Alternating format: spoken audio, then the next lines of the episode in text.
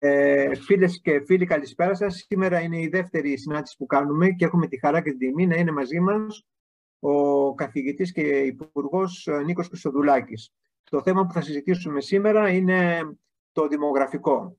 Γίνεται μεγάλη συζήτηση για την, ε, ε, ε, για την κλιματική αλλαγή, για τον πόλεμο στην Ουκρανία, μιλάμε για την πανδημία, μιλάμε για την οικονομική κρίση, μιλάμε για την ενεργειακή κρίση, μιλάμε για την κρίση που υπάρχει στην κοινωνία με τα διάφορα φαινόμενα τα οποία έχουμε, βιώνουμε τον τελευταίο καιρό. Αλλά ένα σημαντικό θέμα το οποίο είναι το δημογραφικό δεν το συζητάμε καθόλου. Ο καθηγητής ε, κύριος ε, Νίκος Πιστοδουλάκης ε, ασχολείται με αυτό το θέμα και νομίζω ότι θα πρόκειται να βγάλει και ένα βιβλίο στο προσεχές μέλλον και δέχτηκε να μας κάνει την τιμή να είναι σήμερα μαζί μας και να, μας, και να συζητήσει αυτό το θέμα. Όλοι γνωρίζουμε τον καθηγητή Νίκο Χριστοδουλάκη, είναι ομότιμος καθηγητής στο Πανεπιστήμιο των Αθηνών, είναι επισκέψης καθηγητής στο LSE, ήταν Υπουργός Οικονομικών και επί ελληνικής Προεδρίας ήταν και πρόεδρος του ΕΚΟΦΗΝ και του Eurogroup. Έχει γράψει πολλά βιβλία και πρόσφατα έχει γράψει και ένα πολύ ωραίο βιβλίο που αφορά τον εμφύλιο πόλεμο, το οποίο είναι εξαιρετικό. Ε, για το λόγο που σας είπα και προηγουμένως ότι έχει ασχοληθεί με το, ε, με το ε, δημογραφικό πρόβλημα, δέχτηκε να μιλήσει. Κύριε Υπουργέ, καλησπέρα σας. Θέλω να σας ευχαριστήσω εκ μέρους της ομάδας χωρίς όνομα ε, για την τιμή που κάνετε να είστε μαζί μας. Ο λόγος είναι ε, σε εσά και ξεκινήστε με την, παρουσία, με την παρουσίασή σας. Κύριε Χριστοδουλάκη. ναι, ναι. Ε, σας ευχαριστώ πάρα πολύ όλους τους φίλους που με ακούτε. Με ακούτε; Σας ακούμε, ναι, ναι. Ναι, ναι. Ακούγομαι εντάξει είμαι εγώ; Εντάξει, εντάξει, εντάξει είστε. Ωραία, ωραία. Λοιπόν, σας ευχαριστώ όλους και για την πρόσκληση την οποία μου κάνατε, αλλά και για τη σημερινή σας παρουσία. Για να συζητήσουμε ένα θέμα το οποίο, όπως είπε προηγουμένως ο κ. Παπακώστας, είναι από τα πιο σοβαρά που αντιμετωπίζει η χώρα μας, αλλά δυστυχώς κατέχει ένα απειροελάχιστο χώρο στη δημόσια συζήτηση και στις ε, πολιτικές οι οποίες θα μπορούσαν ενδεχομένως να σχεδιαστούν και να εφαρμοστούν για να το αντιμετωπίσουν. Όπως ε, θα δείτε στη συνέχεια, ε, τα στοιχεία τα οποία προκύπτουν για το δημογραφικό ε, έχουν μπει σε μια δυναμική η οποία κατά την άποψή μου είναι πάρα πολύ ασθενική για να μπορέσει να αντιστραφεί σε εύλογο χρονικό διάστημα. Και αν θέλουμε να μιλήσουμε στα σοβαρά για μια δημογραφική ανάκαμψη, θα πρέπει να σκεφτούμε πολιτικές και μεθόδους έξω από το κουτί, όπως λέγεται, για να μπορέσουμε να ανασκέσουμε τη προηγούσα ε, χειροτέρευση του προβλήματος τα αμέσως επόμενα χρόνια. Ε, τα στοιχεία τα οποία θα παρουσιάσω βασίζονται σε μία έρευνα η οποία έγινε το 2021 ε, με πρωτοβουλία του καθηγητή Μιλτιάδη Νεκτάριου στο Πανεπιστήμιο Πειραιά. Η έρευνα αυτή είχε αρκετά ε, τμήματα που εξέταζαν διάφορες συμπεριφορές, παράγοντες και δεδομένα που αφορούν τη γύραση του πληθυσμού. Ε, στη δική μου την ομάδα ήταν ο Χρήστος Αξιόβλου, ένας πολύ αξιόλογος νέος ερευνητής, ο οποίος ε, είναι απόψε μαζί μας και θα κάνει μερικά σχόλια προς το τέλος της παρουσίασης. Ε, στην μελέτη την οποία κάναμε, εμείς ασχοληθήκαμε με το να κάνουμε προβλέψεις για το προς τα πού θα κινηθεί ε, ο πληθυσμός τόσο της Ελλάδος όσο και των άλλων χωρών της Ευρωπαϊκής Ένωσης. Πριν από αυτό όμως, που φτάσουμε εκεί, κάναμε μια ε, διαπιστωτική έρευνα για το ποιες ήταν οι μεγάλες καμπές που χαρακτήρισαν την πορεία του δημογραφικού στη χώρα μας και σε άλλες χώρες. Εκεί θα δείτε μερικά στοιχεία τα οποία προκαλούν έτσι ε, κάποια έκπληξη ή τουλάχιστον υπάρχει, δεν είχαμε δώσει τη δέουσα σημασία. Ε, όπως επίσης θα προσπαθήσουμε να ανοιχνεύσουμε και ποιες είναι εκείνες οι κοινωνικές και οικονομικές συνθήκες οι οποίες επηρεάζουν την εξέλιξή του. Η πρωτοτυπία της έρευνας, αν υπάρχει κάποια τέτοια, έγκυται στο γεγονός ότι δεν συζητάμε και δεν αναλύουμε ε, μόνο τα δεδομένα για την ελληνική οικονομία και την ελληνική κοινωνία, αλλά το κάνουμε από κοινού με τις ε, συμπεριφορές και πρακτικές όλων των χωρών της Ευρωπαϊκής Ένωσης. Και αυτό το οποίο βλέπουμε και από, κατά κάποιο τρόπο είναι έτσι επιβεβαιωτικό των ευρημάτων που θα σας παρουσιάσω, είναι ότι η ελληνική συμπεριφορά είναι παρόμοια με τις συμπεριφορές που έχουν και τα υπόλοιπα 26 μέλη της Ευρωπαϊκής Ένωσης. Έχουμε αφαιρέσει τη Βρετανία για προφανείς λόγους και κατά συνέπεια ε, πιθανότατα έχουν μία έδραση στην πραγματικότητα εάν θέλουμε να τα χρησιμοποιήσουμε για να σχεδιάσουμε πολιτικές και να ανταπεξέλθουμε ε, σε ορισμένα έτσι, προβλήματα τα οποία υπάρχουν. Όμως, στο δεύτερο μέρος της μελέτης, αυτό το οποίο θα παρουσιάσω, και αυτό κατά την άποψή μου είναι το συντηρητικό, είναι ότι ό,τι και να κάνουμε βραχυχρόνια δεν αρκεί. Έχουμε μπει σε μια έτσι πολύ χαμηλή παγίδα δημογραφικής εξέλιξης, από την οποία δεν βγαίνουμε σε 5, 10 ή 20 χρόνια. Και γι' αυτό θα, θα προτείνω άλλες ε, προσεγγίσεις, οι οποίες ε, ακόμα λιγότερο συζητούνται δημόσια και ακόμα λιγότερο είναι η ελληνική κοινωνία, αλλά και άλλες ευρωπαϊκές κοινωνίες προετοιμασμένες να τις αποδεχτούν. Ε, θα μου επιτρέψετε τώρα να κάνω μία ε, ανάρτηση ορισμένων διαφανειών που τα περιλαμβάνουν αυτά. Ε, ωραία. Λοιπόν, εδώ είμαστε. Ε, αυτά είναι τα γενικά στοιχεία του Πανεπιστημίου Πυραιός, ε, η στρατηγική για τη γύρεση του πληθυσμού ε, και η δική μας έτσι υπομελέτη που ασχολείται με το από τι καθορίζεται η γεωλογική γονιμότητα στην Ελλάδα και την Ευρωπαϊκή Ένωση και πώς συσχετίζεται με άλλα ε, δεδομένα. Αυτό το οποίο έχει πολύ ενδιαφέρον να δει κανείς, είναι εντυπωσιακό, εγώ δεν το πίστευα τότε, είναι η σχέση του βαθμού γονιμότητας της κάθε χώρας ε, με την ε, χρονολογία ένταξής στην Ευρωπαϊκή Ένωση.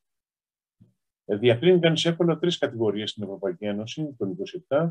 Είναι τα, τα παλιά μέλη τα οποία μπήκαν πριν το 1980 και περιλαμβάνει τα βορειοευρωπαϊκά μέρη και, τα, και τη Σκανδιναβία. Ε, είναι ο Νότος και η περιφέρεια που περιλαμβάνει ε, Ελλάδα, Ισπανία, Ιταλία, Πορτογαλία και Ιρλανδία, ε, οι, οποίοι μπήκαν, οι οποίες χώρες μπήκαν μετά το 1980 και περιλαμβάνει και μια άλλη ομάδα χωρών της Ανατολικής Ευρώπης, οι οποίες μπήκαν στην Ευρωπαϊκή Ένωση μετά το 2003. Λοιπόν, αυτό το οποίο θα δείτε τώρα είναι ότι η, η μεγάλη πτώση της γονιμότητας σε αυτές τις τρεις ομάδες χωρών, κατά μέσο όρο, συνέβη ακριβώς όταν πήγανε στην Ευρωπαϊκή Ένωση. Δηλαδή, βλέπετε εδώ η μπλε γραμμή είναι η γονιμότητα, ο συνολικός βαθμός γονιμότητας κατά μέσο όρο των χωρών που μπήκανε πριν τη δεκαετία του 80. Ε, τότε λοιπόν, εκείνη την περίοδο, πριν τη δεκαετία του 80, γίνεται η μεγάλη πτώση της γονιμότητας από 2,8 περίπου στο 1,6. Μετά στη δεκαετία του 80 που μπήκαν οι χώρες της περιφέρειας και του Νότου, γίνεται η μεγάλη πτώση από 2,5 έως 3 που ήταν πριν ο βαθμός γονιμότητας κατά μέσο όρο, κοντά στο 1,5. Και μετά στη δεκαετία του 2000, 2000 ε, που μπαίνουν οι χώρες της Ανατολικής Ευρώπης, ε, είναι η περίοδος που εκεί πέφτει η γονιμότητα από το 2 που είχε φτάσει και πηγαίνει στο, κάτω από το 1,5.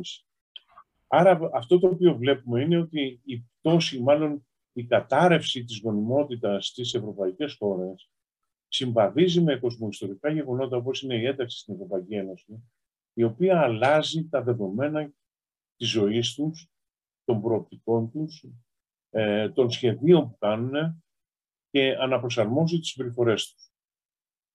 Και αυτό το οποίο επίσης θα μας κάνει εντύπωση όταν θα δούμε τις σχετικές διαφάνειες είναι ότι αυτά τα χαρακτηριστικά έχουν κάποιες διακοιμάσεις μετά, αλλά δεν έρονται ουσιαστικά, δηλαδή παραμένουν εκεί. Πράγμα το οποίο εγώ το θεωρώ εξαιρετικά σημαντικό. Δηλαδή, η ένταξη στην Ευρωπαϊκή Ένωση ε, διαμόρφωσε τόσο διαφορετικές ε, προοπτικές κοινωνικής, επαγγελματικής και οικονομικής ε, ανόδου και βελτίωσης, που άλλαξε όλα τα δεδομένα με τα οποία λαμβάνουν τις αποφάσεις τους ε, οι οικογένειες στις αντίστοιχες χώρες. Ε, ένα άλλο χαρακτηριστικό που έχει και αυτό τη σημασία του είναι εδώ βλέπετε ε, ένα διάγραμμα που συνδέει την γονιμότητα, το βαθμό γονιμότητας στον κάθε του άξονα με το προσδόκιμο ζωής. Και βλέπετε ε, πότε πέφτει για κάθε κατηγορία χωρών ε, ο βαθμός γονιμότητας. Η μπλε είναι για τις βόρειες, η κόκκινη είναι για τις νότιες, η γκρίζα είναι για την Ανατολική Ευρώπη. Και βλέπετε ότι η μεγάλη πτώση στο βαθμό γονιμότητας συμβαίνει όταν το προσδόκιμο ζωής έχει αυξηθεί αρκετά. Άρα, σε όλες τις ευρωπαϊκές κοινωνίες αυτό το οποίο βλέπουμε είναι ότι ε, αφενός μεν μειώνεται ε, η γεννητικότητα της κοινωνίας, οι νέοι κάτοικοι, οι νέοι πολίτες ε, και αφετέρου επεκτείνεται η διάρκεια ζωής ε, των ηλικιωμένων. Ε, αυτό έχει μερικές συνέπειες οι οποίες είναι ε, πολύ σημαντικές και είναι πολύ πιο σημαντικές από τα συνολικά μεγέθη των πληθυσμών σε κάθε κατηγορία. Για να το χαρακτηρίσουμε αυτό, χρησιμοποιούμε δύο λόγους που λέγονται βαθμοί εξάρτησης ε, και είναι ο χαμηλός βαθμός εξάρτησης που δείχνει το πόσο της εκατό οι κάτω των 14 ετών συμμετέχουν στην κοινωνία, στον ενεργό πληθυσμό και ο άλλος βαθμός, ο ψηλός βαθμός εξάρτησης δείχνει πώς, ε, αυτοί που είναι άνω των 65 ετών τι ποσοστό είναι στον ενεργό πληθυσμό. Αυτό λοιπόν το οποίο βλέπουμε είναι ότι και στις τρεις κατηγορίες Ευρωπαϊκής Ένωσης, με διαφορετική βέβαια, σε διαφορετική χρονική συγκυρία, ε, μειώνεται ραγδαία ο, βαθμός, ο χαμηλός βαθμός εξάρτησης, δηλαδή η αναλογία των νέων κάτω των 14 ετών στο συνολικό πληθυσμό. Και σήμερα ε, ε, βρίσκεται σε, σχεδόν σε όλες τις κατηγορίες χωρών στο 25%. Δηλαδή μόνο ένας στους τέσσερις του ενεργού πληθυσμού είναι κάτω των 14. Αντίθετα, αυτό το οποίο αυξάνει επίσης ραγδαία και επίσης ε, συγκλίνει μεταξύ του είναι ο υψηλός βαθμός εξάρτησης, όπου οι άνω των 65 ε, καταλαμβάνουν πια όλο ένα και περισσότερο ε, μέρος της κοινωνίας και το οποίο πλησιάζει στο 35%. Εδώ έχει ενδιαφέρον, αλλά τα έχω παραλείψει, να δει κανείς και τη γύρανση μέσα στην γύρανση. Δηλαδή, να πάρει τις ηλικίες άνω των 65 και να δει ε, πώς είναι οι άνω των 80 και πώς εξελίσσεται αυτό κτλ. Όπου και εκεί υπάρχει μια ισχυρή δυναμική, όπου η γύρανση γίνεται ακόμα μεγαλύτερη γύρανση σε όλες τις κατηγορίες χωρών της Ευρωπαϊκής Ένωσης. Άρα όταν λέμε δημογραφικό, δεν είναι μόνο ότι φθήνει ο πληθυσμός. Είναι ότι αλλάζει και η σύνθεση του πληθυσμού. Πάβει να είναι νέος ο πληθυσμός στις ευρωπαϊκές χώρες και γίνεται ολοένα και περισσότερο γυρεότερο. Αυτά είναι τα, τα βασικά ευρήματα με ό,τι αυτό σημαίνει. Από εδώ και άμα θέλει κανείς, μπορεί να ανοίξει μια συζήτηση. Ε, για παράδειγμα, στην Ελλάδα, συζητάμε ότι πρέπει στο μακρύς χρονικό διάστημα να υπερασπιστούμε την πατρίδα μας από απειλές που προέρχονται από την Τουρκία κτλ. Μάλιστα. Ποιος θα το κάνει αυτό, ποιος θα πολεμήσει. Αφού αυτοί που θα πάνε στρατό, οι νέοι είναι ένα όλο και μικρότερο ποσοστό. Στην Ελλάδα είναι ακόμα χαμηλότερο. Αυτό πλησιάζει το 20%. Ποιος θα πολεμήσει, αυτοί που είναι άνω των 65, άνω των 80, άνω των 85. Υπάρχουν διάφορα τέτοια θέματα, τα οποία στο προσεχές μέλλον θα αλλάξουν ε, πρότυπα συμπεριφοράς, αλλά και κατεστημένες απόψεις, τις οποίες έχουμε συνηθίσει να λέμε, ότι όλα είναι μια γραμμική επέκταση πολιτόδου. Τα διαγράμματα αυτά αποδεικνύουν ότι δεν μιλάμε πια για γραμμικά φαινόμενα, ε, ε, έχουν πάρει τη μορφή μιας ε, ριζικής αλλαγής στις δυναμικές που έχουν και αυτά είναι που θα προσδιορίσουν τις καταστάσεις στο μέλλον. Το επόμενο βήμα το οποίο θα σας παρουσιάσω με μια σχετική συντομία είναι από, από τι άραγε εξαρτάται ο βαθμός γονιμότητας κάθε κοινωνίας από ποιες παραμέτρους οικονομικές, κοινωνικές καθορίζεται. Και έχω επιλέξει μια σειρά από τέτοιες παραμέτρους για να δούμε ε, την ε, συσχέτιση σε ευρωπαϊκό επίπεδο, σε πανευρωπαϊκό επίπεδο, ε, με το βαθμό γονιμότητας. Η πιο έτσι ε, κρίσιμη συσχέτιση, η οποία στο παρελθόν, ιδιαίτερα στη δεκαετία του 60 και του 70, είχε επισύρει ε, πάρα πολλές έτσι, ε, διεθνείς συζητήσεις ήταν η σχέση της γονιμότητας με την ευημερία. Εκεί υπήρχε μια σειρά αναπτυξιακές θεωρίες που λέγανε ότι οι πολύ φτωχές χώρες θα έχουν μεγάλο βαθμό συνολικής γονιμότητας, το total fertility rate. Οι πλούσιες χώρες έχουν fertility rate γιατί αισθάνονται πιο έτσι, σίγουρες και θέλουν να έχουν την άνεση να απολαύσουν την ευμερία τους, η οποία τους παρέχεται. Και οι αναπτυσσόμενες, καθώς ε, μεταβαίνουν από πολύ φτωχές στην κατηγορία των πλουσίων, θα έχουν μία φθήνουσα πορεία της ε, γονιμότητας. Αυτές ήταν οι επικρατούσες θεωρίες. Αυτό λοιπόν το οποίο εμείς πιστεύαμε, μάλλον οι δημογράφοι πίστευαν, ότι είναι μια βασική, ένα βασικό γνώρισμα της δημογραφικής εξέλιξης στην Ευρωπαϊκή Ένωση των τελευταίων δεκαετιών δεν έχει καμία σχέση. Ισχύει ακριβώς το αντίθετο.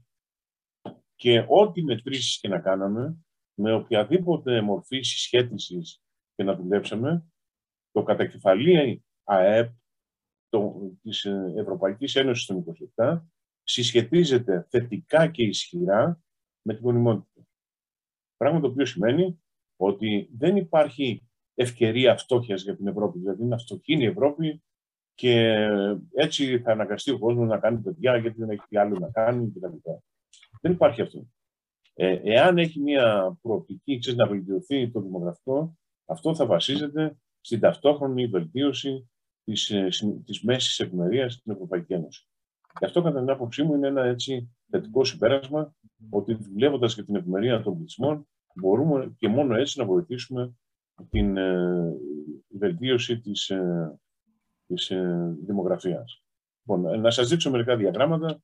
Αυτό εδώ ε, είναι μια συσχέτιση που γίνεται για την Ευρωπαϊκή Ένωση των 27 ε, μεταξύ της γονιμότητας στον κατακόρυφο άξονα και το κατακεφαλή ΑΕΠ σε χιλιάδες ευρώ ε, σταθερά του 2010 ε, που έχει κάθε χώρα για ένα διάστημα από το 1960 μέχρι πέρυσι. Δηλαδή τα δεδομένα είναι πάρα πολλά και δείχνει μια πάρα πολύ ισχυρή συσχέτιση.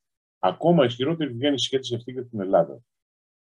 Ε, άμα το ψάξει κανείς πάρα, ε, το, διαχωρίσει την Ευρωπαϊκή Ένωση σε δυτική και σε ανατολική, αυτό το οποίο βλέπει εδώ στο δεξί διάγραμμα είναι ότι στην Ανατολική Ευρώπη, όπου υπάρχει και μεγαλύτερη φτώχεια συγκριτικά με την δυτική, η συσχέτιση είναι ακόμα ισχυρότερη. Ε, και αυτός είναι και ένας από τους λόγους που ε, έχει πέσει η γονιμότητα στην Ανατολική Ευρώπη. Έτσι, γιατί οι χώρες αυτές πέρασαν μία περίοδο οικονομικής ε, ε, δυσανεξίας μετά το 1990 και εγκατέλειψαν την ε, δημιουργία οικογενειών.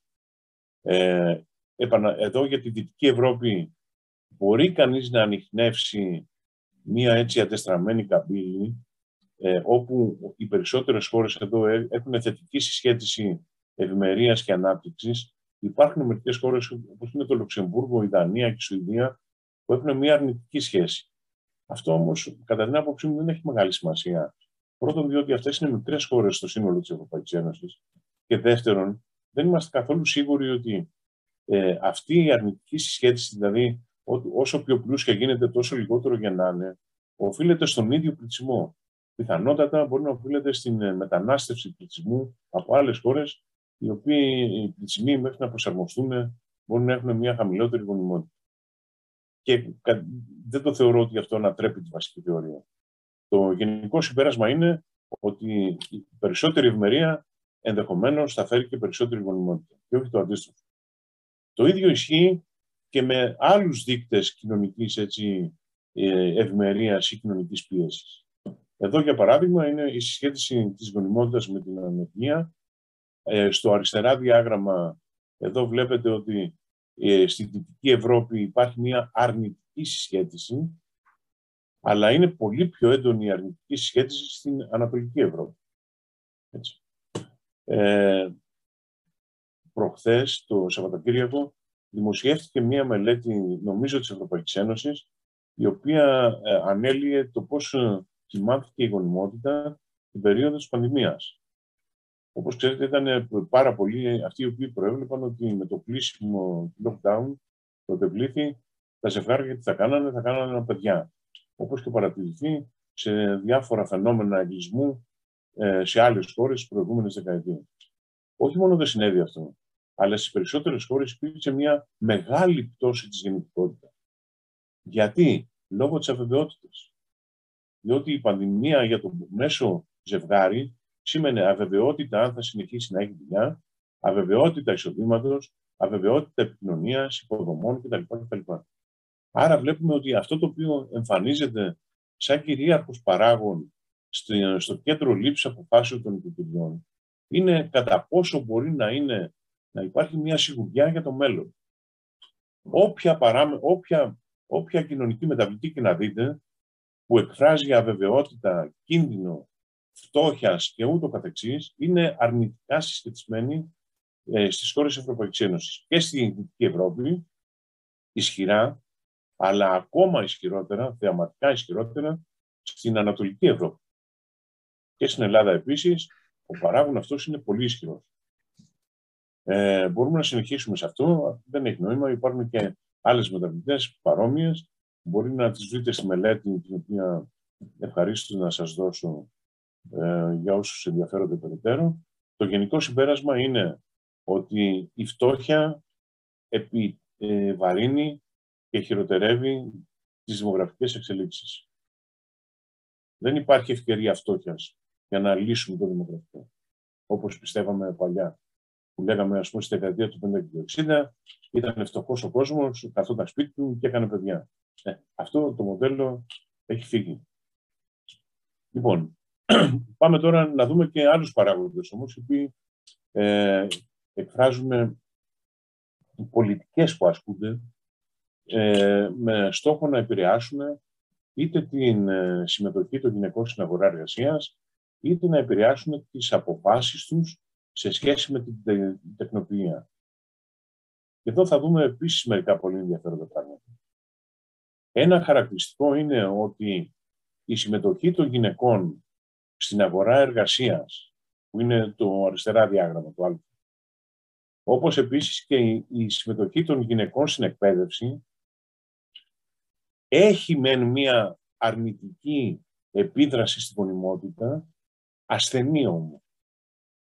Άρα το να σπουδάζει μία γυναίκα ή να δουλεύει μία γυναίκα δεν αποτελεί ένα ε, πολύ ισχυρό παράγοντα για να ανατρέπεται η τάση, η, απο, η απόφαση γονιμότητας ε, και τεκνοποιίας που διαφορετικά θα ελάμβανε. Το λέω αυτό γιατί πολλές φορές αυτές οι δύο πολιτικές ε, το, θεωρούνται ότι είναι οι κύριοι παράγοντες που διαμόρφωσαν το αρνητικό προφίλ γονιμότητας. Δεν το βρίσκουμε αυτό στις μετρήσεις. Κατά μέσο όρο βέβαια, από την δεκαετία του 60 μέχρι σήμερα. Ούτε στην Ελλάδα ισχύει αυτό, ούτε σε άλλες χώρες της Ευρωπαϊκής Ένωσης, ούτε στην Ανατολική Ευρώπη, ούτε στην Δυτική Ευρώπη. Κατά συνέπεια, οι δύο αυτές πολιτικές για την αύξηση της συμμετοχής των γυναικών στην αγορά εργασίας και για τη συμμετοχή τους στην εκπαίδευση πρέπει να συνεχιστούν εξίσου έντονα όπως γίνεται σήμερα και ακόμα εντονότερα. Ε, αντίθετα, αυτό το οποίο βλέπουμε και είναι θεαματικό, είναι ότι υπάρχουν, ε, ότι ασκείται μια πολύ αρνητική συσχέτιση με τη στενότητα κατοικίας. Δηλαδή, αν τα νέα ζευγάρια δεν βρίσκουν σπίτι να μείνουν ε, και αν το σπίτι αυτό είναι πολύ μικρό για να χωρέσει μια μεγάλη οικογένεια, δεν κάνουν οικογένεια. είτε δεν παντρεύονται, είτε δεν κάνουν παιδιά. Και εδώ βλέπετε ότι οι συσχετήσεις αυτές είναι πολύ έντονες στην, ε, σε όλη την Ευρωπαϊκή Ένωση, ιδιαίτερα στην Ελλάδα. Αν ε, να σας πω και κάτι έτσι, αυτό το διάγραμμα ήταν ε, που παρακίνησε τη συζήτηση για τη στέγαση των νέων ζευγαριών που γίνεται τώρα και το έχουν πάρει τα κόμματα και το βάλουν κτλ. Η Ελλάδα έχει μια από τις μεγαλύτερες αρνητικές συσχετήσεις της ευκολίας ε, έβρεσης κατοικίας με τη γονιμότητα. Ε, τα ίδια βρίσκονται εάν ε, χωρίσει κανείς τις οικογένειες, αυτές που έχουν παιδιά κάτω από το 18 ή άνω το 18 κτλ. Ένα άλλο είναι η ποιότητα κατοικίας. Ε, και υπάρχουν στοιχεία πια στις ευρωπαϊκές βάσεις δεδομένων για το πόσο αξιοπρεπής είναι μια κατοικία. Δηλαδή, αν έχει θέρμανση, αν έχει μερικά άλλα χαρακτηριστικά και ούτω καθεξής. Και πάλι εδώ βρίσκουμε μια σημαντική αρνητική συσχέτιση. Τι σημαίνουν όλα αυτά; Σημαίνουν ότι ε, πρέπει, εάν θέλουμε να ενισχύσουμε την γονιμότητα σε μια χώρα ή σε ένα σύνολο χωρών, πρέπει να κινηθούμε σε νέες πολιτικές, οι οποίες δεν ήταν τόσο έτσι προφανείς ή διαδεδομένες στο παρελθόν. Στο παρελθόν είχαμε ε, ε, ασχοληθεί ε, σε πολύ μεγάλο βαθμό ε, με επιδοματικές πολιτικές ή με φορολογικές πολιτικές και περιμέναμε ότι ένα επίδομα παραπάνω αυτό θα αύξαινε την, ε, την, την προδιάθεση του ζευγαριού να αποφασίσει και να κάνει περισσότερα παιδιά. Εδώ θέλω να σας δείξω ένα έβριμα το οποίο είναι εντυπωσιακό για την Ελλάδα και δείχνει γιατί όλα, όλες αυτές οι πολιτικές είτε φορολογικές είτε επιδοματικές, μπορεί να αποτύχουν εντελώς. Να πάνε άκλαυτες. Ε, έχω βρει στοιχεία από τα φορολογικά μητρώα ε, ανα κλιμάκιο εισοδήματος. Για το 2011 είναι αυτό, αλλά δεν είναι καλά έτσι πάρα πολύ. Και εδώ είναι τα κλιμάκια μέχρι 1.000 ευρώ ετήσιο εισόδημα, από 1 έως 10.000 ευρώ ετήσιο, από 10 έως 20, από 20 έως 30, από 30 και πάνω. Και εδώ είναι οι διάφορες κατηγορίες ε, παιδιών, δηλαδή εδώ είναι ε, με την μπλε γραμμή της συνεχή είναι οι οικογένειες που έχουν ένα ή δύο προστατευόμενα τέκνα. Ε, και βλέπετε ότι οι οικογένειες που έχουν πάρα πολύ μικρά εισοδήματα ε, έχουν το 5% είναι το 5% των οικογενειών που έχουν ένα ή δύο προστατευόμενα τέκνα. Ενώ οι οικογένειες που έχουν από, 20, από 10 έως 20.000 ευρώ ετήσιο εισόδημα ε, συνιστούν το 25% των οικογενειών που έχουν. Το εντυπωσιακό όμως δεν είναι αυτά. Το εντυπωσιακό είναι η κόκκινη γραμμή που λέει ότι το 22% των οικογενειών που έχουν άνω των 5 παιδιών προστατευόμενα τέκνα, 5 και άνω, είναι οικογένειες οι οποίες δεν έχουν σχεδόν καθόλου εισόδημα. Και το 30% των οικογενειών που έχουν πέντε παιδιά και πάνω είναι αυτές που έχουν 30.000 ευρώ και άνω εισόδημα. Δηλαδή, στην Ελλάδα πέντε παιδιά και πάνω κάνουν οι πολύ φτωχοί και οι πολύ πλούσιοι. Οπότε καταλαβαίνετε ότι ε, τώρα ποιοι είναι οι πολύ πλούσιοι. Οι πολύ πλούσιοι είναι συνήθως υποκριστέ, ε, βιομήχανοι που έχουν πολύ μεγάλες οικογένειες και πρέπει να επιλύσουν το κοινωνικό θέμα. Όπως ε, και ε, οι πολύ φτωχές οικογένειες είναι οι Ρωμά συνήθως, ε, οι οποίες κάνουν πάρα πολλά παιδιά και οι άλλες κατηγορίες κάνουν πολύ λιγότερα, αισθητικά λιγότερα. Τώρα, αυτό τι σημαίνει. Αυτό σημαίνει ότι άμα πάει να κάνει κανείς φορολογικά κίνητρα, θα αποτύχουν διότι τους μένουν πολύ φτωχούς, τους ενδιαφέρει, αυτό δεν υποβάλλουν φορολογικές δηλώσεις. Τους δε πολύ πλούσιους που έχουν πολύ ψηλά εισοδήματα, δεν είναι τόσο δίκαιο ξέρει, να τους κάνουμε φοροαπαλλαγέ. Δηλαδή να κάνεις τώρα φοροαπαλλαγή σε ένα αποκλειστή για να κάνει περισσότερα παιδιά δεν έχει κανένα νόημα. Θα κάνει και μόνος του, ξέρει αυτό. Λοιπόν, ή τα επιδόματα αντιστοίχως. Τώρα, αυτή η εικόνα θεωρώ ότι ανατρέπει την κατεστημένη λογική ότι αρκεί να δώσουμε λίγο περισσότερα επιδόματα ε, για να κάνουμε περισσότερα παιδιά. Η εικόνα λέει ότι μπορεί τα χρήματα να πάνε σε ένα βαρέλι χωρίς να έχουν αποτέλεσμα. Άρα θέλει ένα ανασχεδιασμό όλο το σύστημα.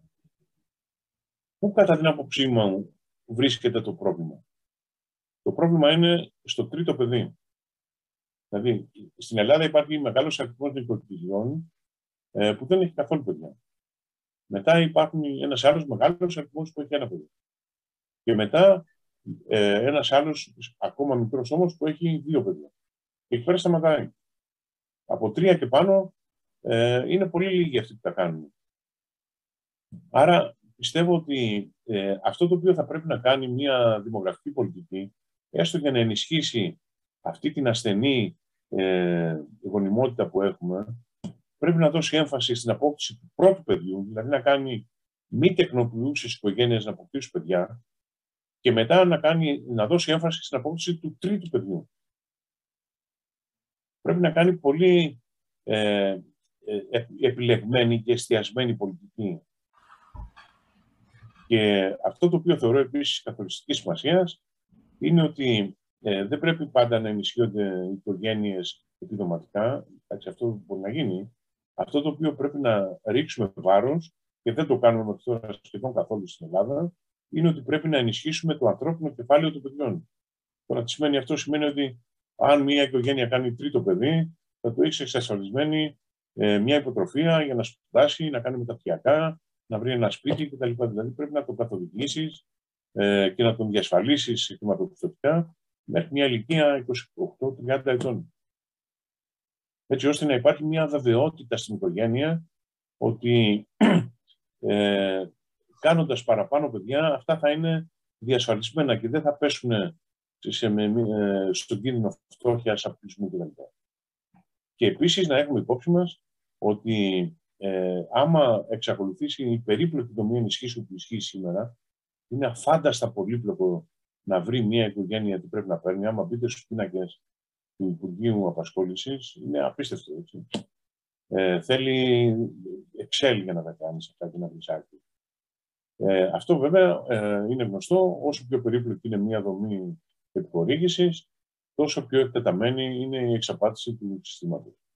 Και είναι πολύ πιθανό να χάνονται πολλά χρήματα τα οποία θα έπρεπε να συγκεντρωθούν για να ενισχύσουν ε, το σχηματισμό ανθρωπίνου κεφαλαίου. Αναφέρω χαρακτηριστικά ε, ορισμένες πολιτικές ε, ότι πρέπει να διασφαλιστεί η κατοικία ως κρίσιμη σημασία σε αγαθό για μια οικογένεια, ε, η πρόσβαση σε υποδομές, ε, οι παροχές ανατροφής στο τρίτο παιδί και μετά ε, και επίσης ένα σημαντικό κίνητρο θα μπορούσε να είναι ε, η κατοικία και ο έμφυα.